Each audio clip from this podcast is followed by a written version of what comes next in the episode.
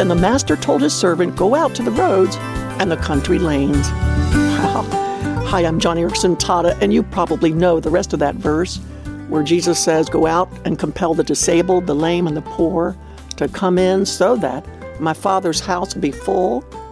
It's from Luke chapter 14, and it's a Bible verse that we often use at Joni and Friends. And let me tell you exactly why. You see, having traveled to 57 countries, I have seen countless disabled people in impoverished places trying desperately to eke out a living. Their stories always stir me to this day. I remember once when I was in the Philippines during a monsoon downpour, I saw a paralyzed woman drag herself through a muddy street to the back door of a small restaurant. I was told that she was hoping to receive leftover food. Our Filipino host shook his head and said, Things shouldn't be this way. And I tell you, I could not get that woman off my mind. The whole time I was in the Philippines and on the flight home, I kept praying, Oh God, if you would graciously use my life to make a difference, I am all in. I mean, begging for food, denied medical treatment, dragging your useless legs through the dirt for lack of a wheelchair. Things shouldn't be that way.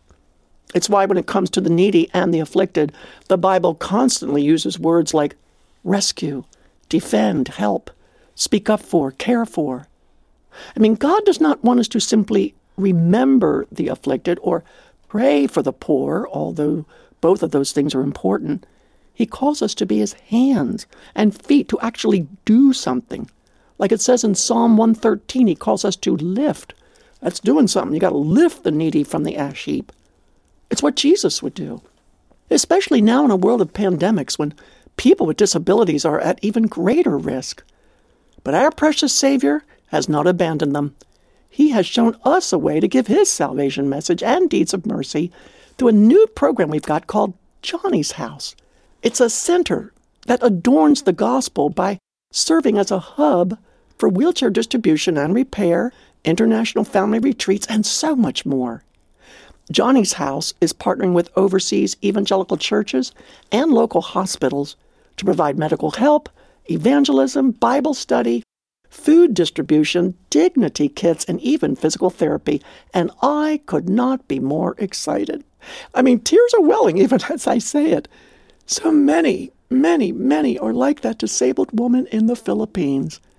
And I have long prayed for a breakthrough like this. To me, Joni's house is my legacy. And unlike a new program, Joni's House is a place. We're going to put up disability centers where the disabled, like that woman in the Philippines who had nowhere to turn, people with disabilities can come and find spiritual healing in Jesus as well as practical help from his people. Oh, friend, please hear my heart on this.